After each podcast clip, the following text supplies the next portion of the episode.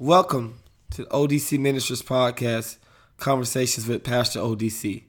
Thank you for joining us. Today, I want to talk to you about trusting God's heart towards you.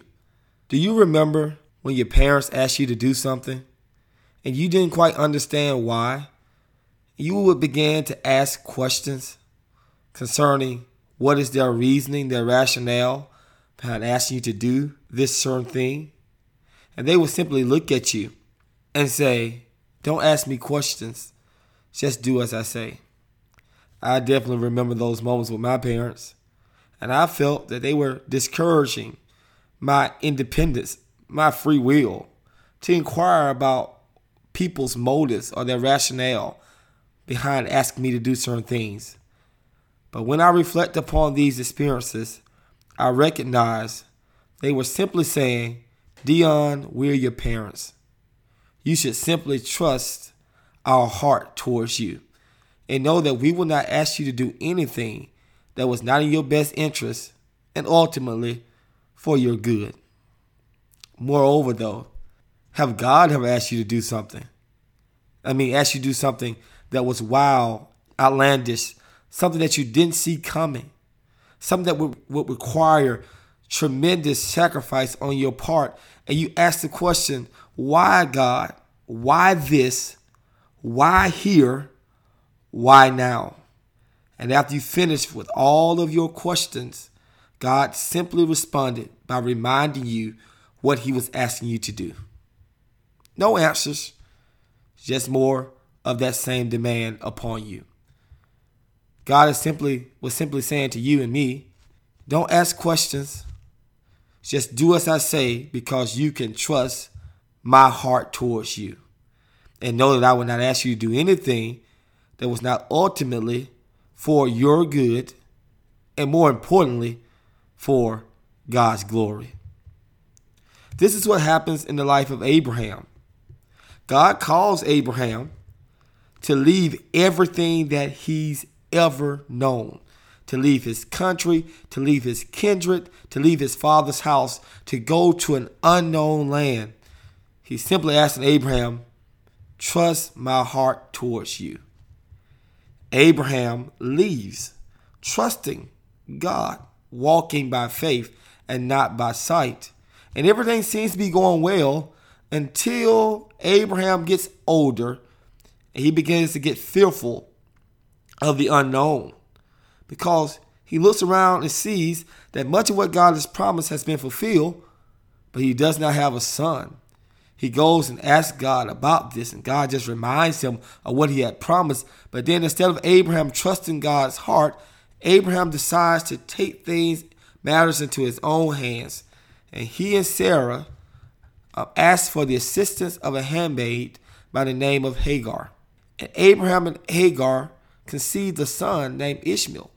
And Abraham was left in a very uncomfortable predicament simply because he trusted himself he did not trust God's heart toward him.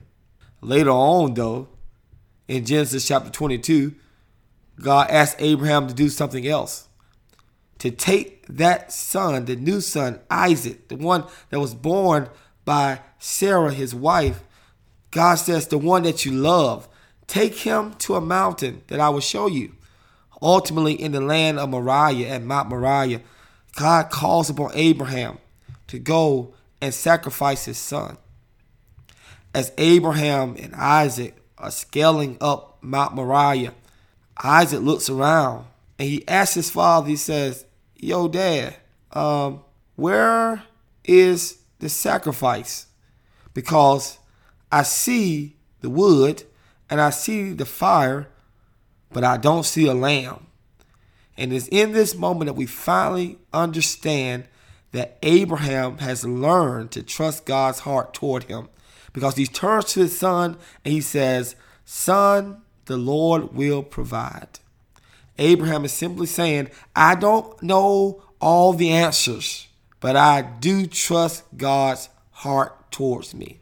And right there on that mountain, because he learned to trust God's heart, he was simply obeying what God required out of him when he was about to slay his son, God told Abraham to stop and there was a lamb caught in a thicket, God had provided, just as Abraham said he would, because he learned to trust God's heart toward him.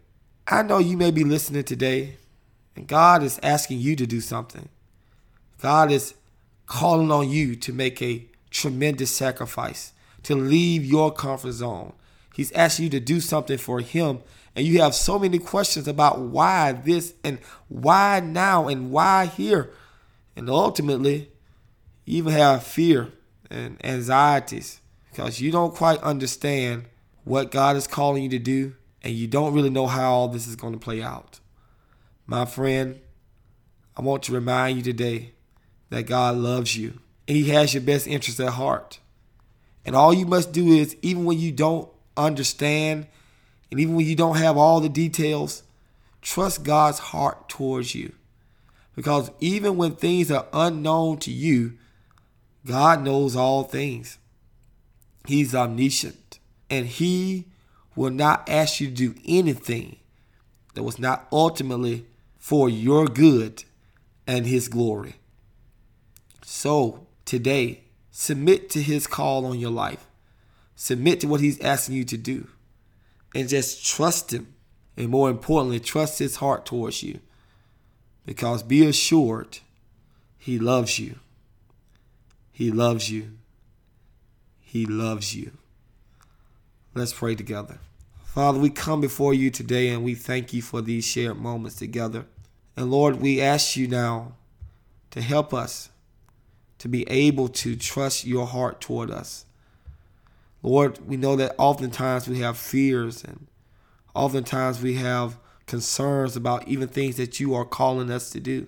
But Lord, we make a decision today to submit to your will for your life, our lives, knowing that your will is perfect, knowing that your will is ultimately for your glory and our good.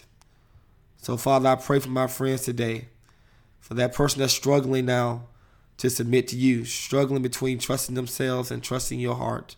Lord, I pray that they would choose today to obey you, to trust you, to follow you to be obedient, for we know that your heart toward us is good.